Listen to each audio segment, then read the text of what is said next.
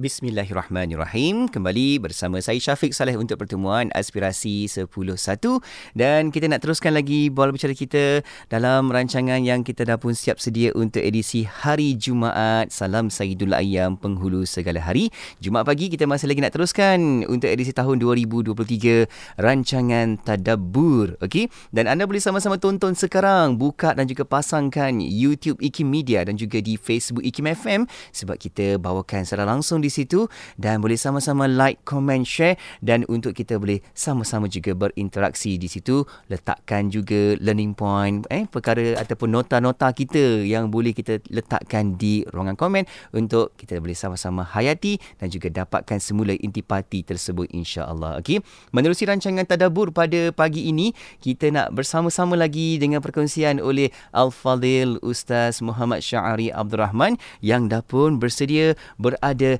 di talian kita ketika ini. Assalamualaikum Ustaz. Waalaikumsalam warahmatullahi wabarakatuh. Apa khabar Ustaz Syafiq? Baik Ustaz. Dapat bertemu kan Ustaz untuk tahun 2023. Itulah kan.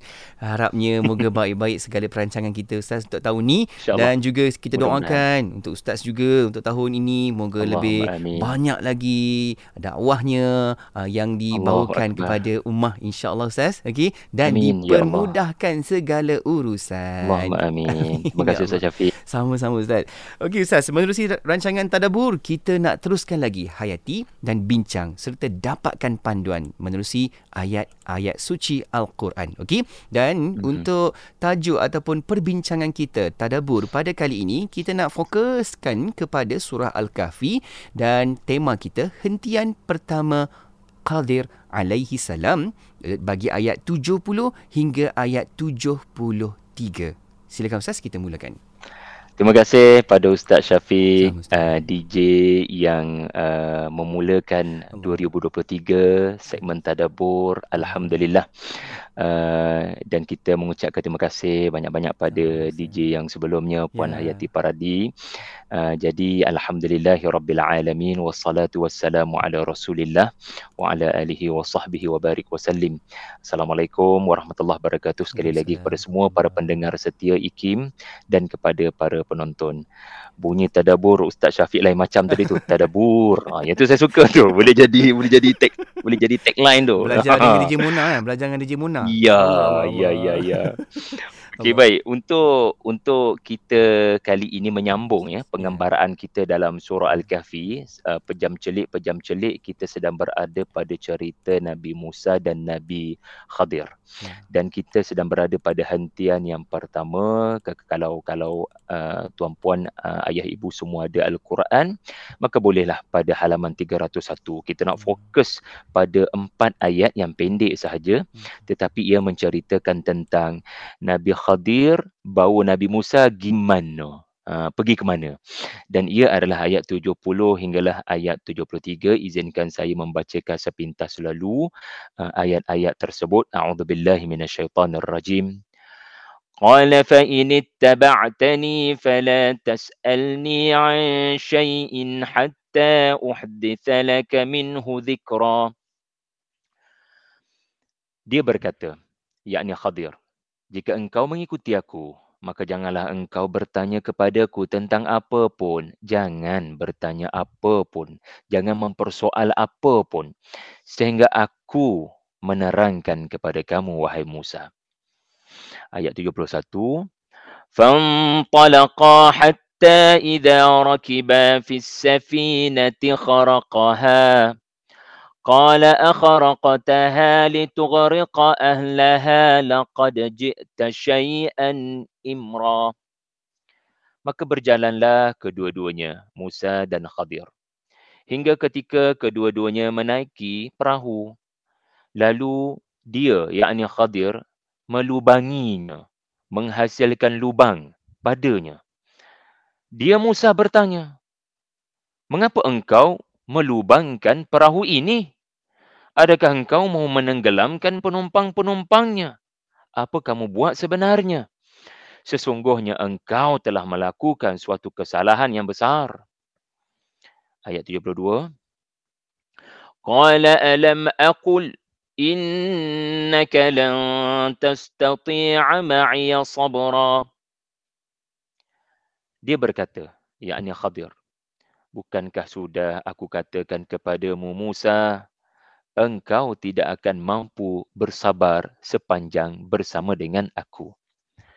Dan yang terakhir ayat 73, Qala la tu'akhidni bima nasit wa la turhiqni min amri usra. Dia Musa berkata, janganlah engkau menghukum aku, maafkanlah aku kerana aku terlupa. Dan janganlah engkau membebankan aku dengan suatu kesulitan dalam urusanku. Jadi uh, Ustaz Syafiq uh, dan seluruh para pendengar, para penonton, apa kita belajar daripada uh, cerita ayat-ayat tadi inilah hentian pertama sebelum uh, Nabi Khadir bawa Nabi Musa ke hmm. tempat yang Allah telah beri ilham hmm. Khadir bawa Musa pergi ke checkpoint berikut Khadir dah beri reminder hmm. Musa aku nak wayak sekali lagi ni aku nak habak sekali lagi ni apa-apa berlaku jangan duk petikai ya. jangan duk persoal jangan tanya soalan persoal tanya soalan pun tak boleh, hmm. persoalan petah lagi. Ha, duduk diam saja. Tetapi begitulah. Bila sampai saja di hentian yang pertama, di mana mereka menaiki sebuah perahu yang ada ramai penumpang, tiba-tiba dalam keadaan rahsia, tidak disedari oleh penumpang, tidak disedari oleh owner kepada perahu, Khadir depan mata Nabi Musa telah menghasilkan lubang, barangkali mengetuk bahagian dasar perahu. Sehingga Musa terus tidak dapat mengawal perasaannya. Sebab kalau kita duduk kat tempat Nabi Musa pun yeah. kita tak boleh nak kawal perasaan kita. Sebab apa? Awak buat apa sebenarnya ni yeah. sebab ini tidak memerlukan logik hmm. sebab kita memang automatically akan bertindak pada orang yang hmm. cuba nak pasang api pada sebuah rumah ataupun menghasilkan lubang di lebuh raya kita mesti automatically tak akan setuju awak nak rosakkan orang lain ke? Jadi Musa tidak menyedari yang beliau telah gagal menepati janji. Sebab kalau kita duduk kat tempat beliau pun, kita boleh terlupa pada janji untuk tidak mempersoal. Kita pasti terlupa untuk berdiam diri. Sehinggalah Nabi Khadir kata, Musa, kenapa persoal apa yang saya buat sekarang? Sebenarnya proses belajar kamu dah mula bukan kita on the way pergi ke satu sekolah untuk kamu belajar dengan saya. Bukan kita on the way nak pergi sebuah universiti, madrasah untuk kamu mula belajar daripada saya. Pembelajaran sudah bermula dah. Brother, pembelajaran dah bermula. Terkejut Nabi Musa. Yo go. Pembelajaran dah bermula walaupun on the way. Oh, rupa-rupanya perbuatan kamu menghasilkan lubang pada perahu yang ramai penumpang syarat dengan penumpang ini. Itu adalah ujian pertama saya bersama dengan kamu. Allahu Akbar. Saya tak sangka. Maafkan saya Khadir. So Musa menyesali yang beliau telah terlupa dan gagal untuk mematuhi janjinya. Orang kata kontrak perjanjian ya pelajar dengan guru tetapi beliau uh, menyesali baik saya bila uh, tadabur. Nah ini maksud tadabur. Kita termenung uh, melihat apa kaitan cerita ni dengan saya. Ini tadabur ya, Ustaz Syafiq. ya, saya suka. Okey, dia bermaksud kita cuba tengok di mana saya dalam ayat-ayat ni. Ha, kita meyakini ayat ni tuju pada kita bukan pada Nabi Musa. Nabi Musa adalah cerita yang telah berlalu tetapi ia jadi Al-Quran sasarannya kamu wahai Syahari.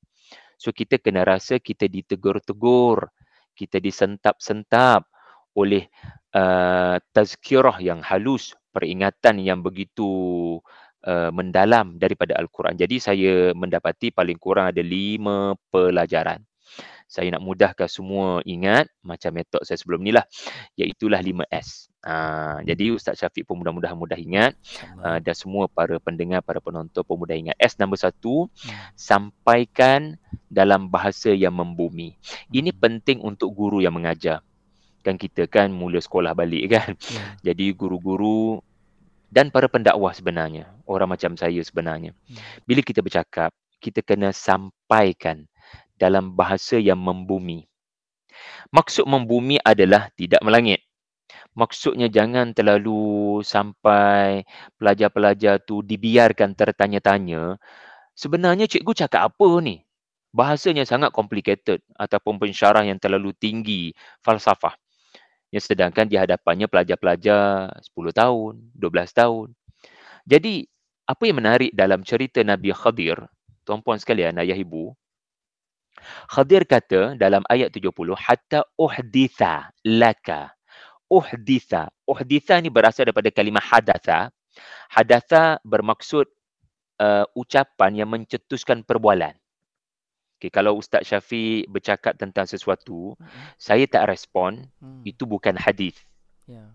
Tetapi kalau Ustaz Syafiq uh, memberikan ucapan mm. sesuatu dan saya rasa saya nak tanya Ustaz Syafiq. Ustaz Syafiq boleh tak? Saya saya suka topik yang Ustaz Syafiq sebutkan itu. So bila berlaku interaksi mm. namanya hadis. Yeah. Ada soal, ada jawab. jawab. Itu hadis. Mm. Ha. Kalau khutbah kejap lagi ni pukul satu ni dia bukan hadis sebab dia tidak mencetuskan interaksi ya mana ada khatib berani buka soal jawab kepada makmum. okey? Tetapi khutbah yang baik dia ada unsur hadis. Maknanya orang di bawah itu walaupun tak boleh angkat tangan tanya soalan tetapi hmm. dia dengar dia tak tidur. Ha, itu juga ada unsur hadis. Hmm. jadi Khadir alaihi salam nak kata kepada Musa Musa aku dah kata pada kamu bila aku buat sesuatu kejap lagi, tolong jangan tanya, jangan persoal, jangan mencelah bila aku bercakap. Jangan tanya apa-apa masa aku buat sebab aku dah sediakan ruang khusus untuk soal jawab. Di mana bila bila ruang itu disediakan, kau akan puas hati dengan apa penjelasan yang bakal aku buat. Ada waktunya nanti. Cuma jangan sekarang lah. Jangan sekarang. Jangan jangan menyusahkan aku. Siapa guru sekarang ni? Ha, seolah-olah macam tu kan. Aku khadir. Jadi, aku telah mengikat perjanjian dengan kamu. InsyaAllah akan ada waktu aku akan buka sesi Q&A. Maka waktu tu kau boleh tanya, kenapa hasilkan lubang pada perahu ni? Ha, nanti kau tanyalah. Tapi buat masa sekarang, nanti dulu kita masa ceramah pun uh, kita selalu peringatkan dalam Zoom lah khususnya Ustaz Syafiq. Bila sesi itu satu jam, saya memang kena beritahu para pelajar uh, unsur uhditha ini. Hadatha ini iaitulah, okay, ayah ibu, bagi saya 45 minit, jangan ganggu saya, jangan unmute. Saya nak bercakap. Tetapi 15 minit yang berbaki, tanyalah apa-apa soalan. Bahkan saya sedia untuk tukar 15 minit jadi 30 minit semata-mata nak raikan soalan biar sampai puas hati soalan tu dapat jawapan. Ha, tetapi segelintir orang ni dia dia dia dia dia gopo apa? Dia tak boleh nak sabar, dia terlupa perjanjian. So kita macam Nabi Musa alaihi salam dalam hal ini kita kena ingat ya uh, akan ada waktu di mana guru akan beri penjelasan, guru akan layan soalan. So menuju ke arah itu sabar ya. Ini yang pertama. Yang kedua, ini pun menarik yang guru-guru, para pendidik, para pensyarah dan para pendakwah selesaikan S yang kedua, selesaikan majlis ilmu dengan unsur debaran. Maksudnya apa?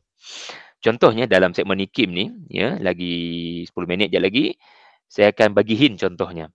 Akan datang, kita akan berbicara tentang hentian kedua. Di mana hentian kedua ini ada cerita pembunuhan.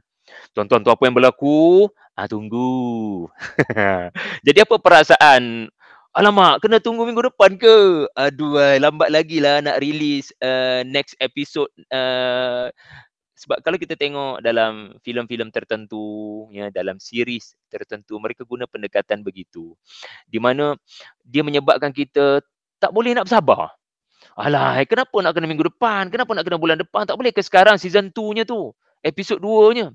Dia sengaja buat kredit ataupun penghujung cerita itu adanya trailer kepada cerita yang akan datang. Ini maksud saya debaran. So bila kita uh, melakukan lecture, kita membuat uh, pengajaran, kita mengajar orang, kita memang satu jam mengajar, satu jam mengajar sebagaimana kita janji pada minggu lepas. Tetapi lima minit terakhir tu sebelum aku lu kau lihada sebelum kita mengakhiri dengan tasbih kafarah kita bagi trailer sikit. Kita bagi tahu apa yang akan berlaku pada masa akan datang. Ya? Supaya dia ada barang untuk datang kelas tu. Okey. Ini menarik Saya sebut begini kerana Khadir alaihi salam dia menggunakan kalimah minhu. Kalau anda perasan pada ayat 70 hatta uhditha laka minhu dhikra. Dan baginda tidak sebut hatta uhditha laka dhikra minhu. Yang bermaksud dalam bahasa mudahnya aku akan terangkan kepada kamu sebahagian kecil daripada hikmah perbuatan aku. Aku akan terangkan kepada kamu. Akan ada waktunya Musa. Akan ada waktunya Musa. Tunggu sekejap. Aku akan aku akan terangkan pada kamu apa hikmah aku lubangkan perahu ini. Tetapi kau kena ingat, ia hanya sebahagian kecil daripada hikmah. Ada banyak lagi rencana Allah. Di sebalik aku kena lubangkan perahu ini. So apa yang aku bakal terangkan pada kamu hanya satu per sepuluh. Satu per dua puluh. Hanya 10%. Hanya 5% daripada hikmah yang sebenar yang dimiliki oleh Al-Hakim. Allah yang maha berhikmah. So bila kita ada pendekatan begitu, apa yang saya bakal beritahu kamu hanya 10% sahaja daripada maklumat sebenar.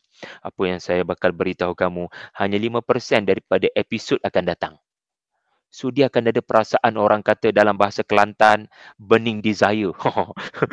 dalam bahasa uh, kita ni kemahuan yang berapi-rapi. Saya nak lagi, saya nak lagi, saya nak lagi. Yang ni boleh jadi faktor pelajar datang awal kelas akan datang. Pelajar datang on time, duduk kat depan dan tidak jenis malas datang. So ini kemahiran yang kena ada kepada pendakwa, juga guru-guru kita, pensyarah, pendidik di mana dia kena tamatkan bukan dengan tasbih kafarah sahaja tetapi dengan unsur minhu. Uh, saya nak beritahu kamu satu peratus daripada isi kandungan silibus akan datang dan itu yang paling uh, penting untuk diketahui. Yang ketiga, yang ketiga ini uh, juga kalimah minhu, subhanallah. Tetapi saya ambil pengajaran dari sudut stay focus, remain objective. Okey, maksudnya apa?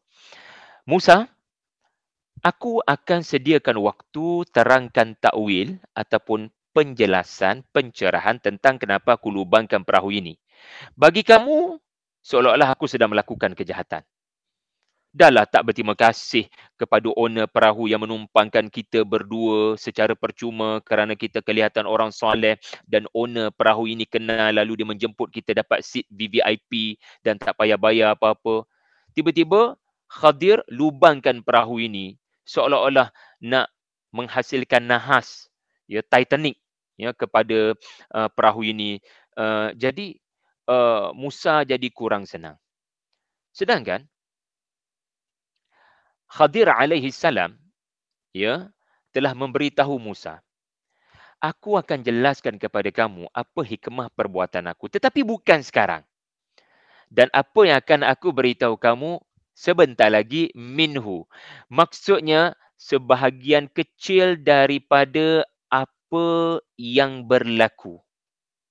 So apa yang berlaku macam-macam ya Musa uh, melihat Khadir melubangkan perahu tersebut dengan mungkin senjata tertentu dan Musa dapat melihat kat situ ada anak beranak ada ayah dengan anak ada sepasang pasangan ada kawan-kawan baik ada ahli keluarga ada macam-macam dia nampak di atas perahu itu yang menyebabkan dia tak boleh terima perbuatan Nabi Khadir. Tetapi Nabi Khadir ingatkan stay focus pada apa yang bakal aku terangkan nanti, aku akan beritahu kamu apa yang penting-penting sahaja. Kerana ada banyak perkara tidak penting yang kamu jangan distracted. Maksudnya begini. Musa, engkau dah berjanji dengan aku. Engkau akan dengar penjelasan daripada aku. Di mana aku diberikan Allah ilmu ladunni. Maksudnya apa? Perbuatan aku adalah wahyu daripada Allah. So maha suci Allah daripada memberi keburukan kepada hamba. Engkau kena ingat macam tu. Tolong stay fokus pada itu. So engkau kena stay fokus yang aku akan terangkan nanti. Allah ada sebab dia nak beri rahmat di sini. Bagi engkau ini adalah keburukan. Aku hasilkan lubang. Tetapi tolong stay fokus bahawasanya apa yang sedang aku buat adalah menyebarkan kasih sayang Allah. Macam mana tu? Macam mana engkau nak engkau nampak nak tenggelamkan perahu ini tapi engkau masih lagi claim yang engkau nak memberikan kasih sayang kepada kepada uh, orang yang di atas uh, perahu dan owner perahu ini. Macam mana tu? Macam mana nak connecting the dot tu? Aku aku dot pehe. Aku tak faham perbuatan kamu Khadir. So, stay lah. So jangan persoal. Tunggu, tunggu penjelasan aku. Stay fokus pada apa yang penting aku akan beritahu kamu. Jangan kamu beralih pergi kepada uh, kesian pada ahli keluarga, kesian kepada pasangan yang baru berkahwin yang naik perahu ini. Bukan. Jangan biarkan itu semua distract kamu daripada perjanjian kamu. Ingat apa yang aku buat di sini adalah menyebarkan rahmat Allah. Fokus ke situ. Jangan duk fokus kepada keburukan yang boleh dilihat daripada perbuatan ini. Ya, yang keempat sombong. S yang keempat adalah sombong. Ya, Nabi Musa alaihi salam tidak sombong. Yang sombong kita. Cuma cerita ini boleh mengingatkan kita menerusi karakter Nabi Musa. Khadir alaihi salam kata, aku akan terangkan pada kamu zikra. Apa yang aku buat ni sebenarnya ada zikra. Zikra ni apa? Tadhkirah. Tadhkirah. Sombong boleh menghalang seseorang daripada mendapat manfaat daripada tadhkirah. Kuliah. Ceramah. Khutbah. Rasa sombong. So kalau kita tidak pernah mengambil endah tentang khutbah yang disampaikan, Itulah markah hati kita, Ustaz Syafiq. Kita sombong rupanya. Kalau tertidur tu tak apalah, buat macam mana kan. Tetapi buat benda lain, masuk khutbah Jumaat. Artinya kita tak terkesan pun dengan ayat-ayat Quran yang dibacakan. Ya, kita faham kekadang segelintir pengkhutbah itu membosankan. Tetapi bukankah yang dibacakan itu ayat-ayat suci Al-Quran, hadis-hadis Nabi. Sombongnya kamu sampai tidak bertafakur, tidak bertadabur, dengan apa yang dibacakan. Lihat apa yang disampaikan. Bukan siapa yang menyampaikan. Jadi Khadir, Nabi Khadir kata, aku ada aku ada reason pada apa sebab aku lubangkan perahu ini. Dan reason itu ada kaitan dengan kamu, wahai Musa. Ini maksud zikra ayat 70. Sebab aku lubangkan perahu ini, ada kaitan dengan kau. Sebab ada orang, dia melihat apa yang terjadi di hadapannya tak ada kaitan dengan saya. Ada orang mendengar Al-Quran tak ada kaitan dengan saya. Ada orang melihat cerita Korun dan bila Allah cerita, dia macam kita nampak Korun tu depan mata. Dia tak ada kaitan dengan saya. Bila Allah cerita pasal Fir'aun, dia tak ada kaitan dengan saya. Bila Allah turunkan surah Al-Masad, itu cerita Bulaha, bukan cerita saya. Ha, ini oh, tanda orang-orang sombong. Tetapi Khadir mengingatkan Musa, sebab aku lubangkan perahu ini adalah perintah Allah untuk memberikan tazkirah kepada kamu Musa. Maksudnya apa? Musa ada satu karakter yang Allah nak tegur. Dan Allah tegur tidak direct. Allah tegur dengan bentuk aktiviti yang bukan Musa buat sebagai guru tetapi Musa kena hadir sebagai murid. Seolah-olah masuk makmal, cikgu nak mengajar tetapi ini bukan teori, ini betul-betul pengalaman real dalam perahu. So maksudnya Musa diingatkan apa yang sedang dilakukan ini bukan kelemahan Khadir. Tetapi kelemahan kamu Musa. Kamu kena tengok apa yang aku buat ini adalah tazkirah kepada kamu. Subhanallah. Dan akhir sekali Ustaz Syafiq ada kaitan dengan apa yang saya sebut tadi sombong ia adalah sikap dan akhlak. Hmm, betul. Ya, ingat ya, ini adalah matlamat pendidikan membentuk sikap dan akhlak. Sebab kalau kita lihat uh, Nabi Musa dia tak belajar dalam kelas ya. Hmm. Kelas ni ada peranannya. Tetapi di luar kelas juga ada peranannya. Macam saya selalu cari masuk untuk main bola dengan anak-anak. Sebab apa? Bagi saya, karakter anak-anak, perangai anak-anak boleh memaafkan lawan ke tidak, emosional ke tidak dengan kekalahan. Semua benda tu susah nak belajar dalam kelas. Tetapi bila di padang bola baru kita belajar. So Musa belajar di luar kelas. Ketika Musa menyangka mungkin akan belajar daripada Nabi Khadir dalam bentuk kuliah, dalam bentuk classroom. Tiba-tiba masuk dalam perahu. Rupanya kat situ dah mula pembelajaran. Jadi Musa mengajar kita karakter, sabar tak sabar, cepat reaktif ke tidak, cepat nak bagi komen ni pun masalah juga sekarang ni Ustaz Syafiq. Cepat benar nak bagi komen dekat Facebook dekat ya, laju je. So kita yeah. sesungguhnya kita lah yang disasarkan oleh cerita wow. ni. Tolonglah jangan cepat sangat nak nak komen, jangan cepat sangat nak sabar. Wow. Alam akul innaka lan tastati' ma'iya sabar. Aku dah habaq daripada kamu. Kamu ni tak sabar. Hmm. Jadi kita kena belajar bersabar. Jangan cepat sangat reaktif. Itu saja Ustaz Syafiq. Terima kasih maaf terlanjur masa. Allah Allah Allah masya-Allah itu dia kan. Kalau lihat daripada sudut apa yang Ustaz terangkan satu persatu 5S yang Ustaz kongsikan itu uh, kita sampai dalam bahasa yang membumi yang mudah faham kan. Selesaikan uh, majlis ilmu dengan unsur uh, debaran di situ okey juga stay fokus dengan objektif kita. Dan hmm. um, sombong penyebab tidak suka tazkirah ni ha, itu pun kita Betul. perlu elakkan okey perbaiki lagi diri kita. Juga sikap akhlak adab kita. Itulah sebenarnya matlamat pendidikan. masya-Allah sangat sungguh kemas dan juga jelas di situ uh, ustaz. Dan di hujung ni sedikit ustaz sebagai kesimpulan ustaz dalam tajuk ni. Sedikit Sebagai kesimpulan, cerita-cerita Al-Quran bila Allah perincikan, artinya ada faedah. Bila Allah tidak perincikan, artinya tidak ada faedah. Allah tidak beritahu perahu ni dekat laut mana. Allah tak beritahu perahu ini owner dia siapa. Bahkan Allah tak beritahu pun pertemuan dua lautan kat mana. Tetapi yang Allah beritahu adalah Musa tak setuju dengan perbuatan Khadir. Musa pertikai perbuatan Khadir. Meminta pencerahan daripada Khadir. Lalu Musa ditegur, kamu tak sabar. Jadi bila Allah detail kat situ, Allah zoom in, artinya Allah nak tegur kita lah tu. That's why dia perincikan. Uh, ya Allah tak perincikan, tidak ada ibarah. Ya Allah perincikan, ada ibarah. Terima kasih Ustaz Syafiq. Masya-Allah sama-sama Ustaz. Ha dengan apa yang kita bincangkan itu supaya semua cerita-cerita yang Allah bawakan dalam Al-Quran itu sebenarnya untuk diri kita panduannya yang terus dijadikan ada perkaitan dalam situasi kita. Masya-Allah Ustaz. Terima hmm. kasih banyak Ustaz atas perkongsian insya-Allah. Kita bertemu lagi untuk pertemuan yang akan datang. Jaga diri Ustaz. Assalamualaikum. Sama-sama. Waalaikumsalam warahmatullahi Alhamdulillah. Terima kasih juga kepada sahabat-sahabat rakan-rakan penonton yang terus ikuti kita di Facebook dan juga di YouTube IKIM. Jangan lupa anda boleh sama-sama ulang kaji dan tonton semula rancangan Tadabur ini. Okey, dan teruskan setia bersama kita di IKIM Inspirasi Inforia Islami.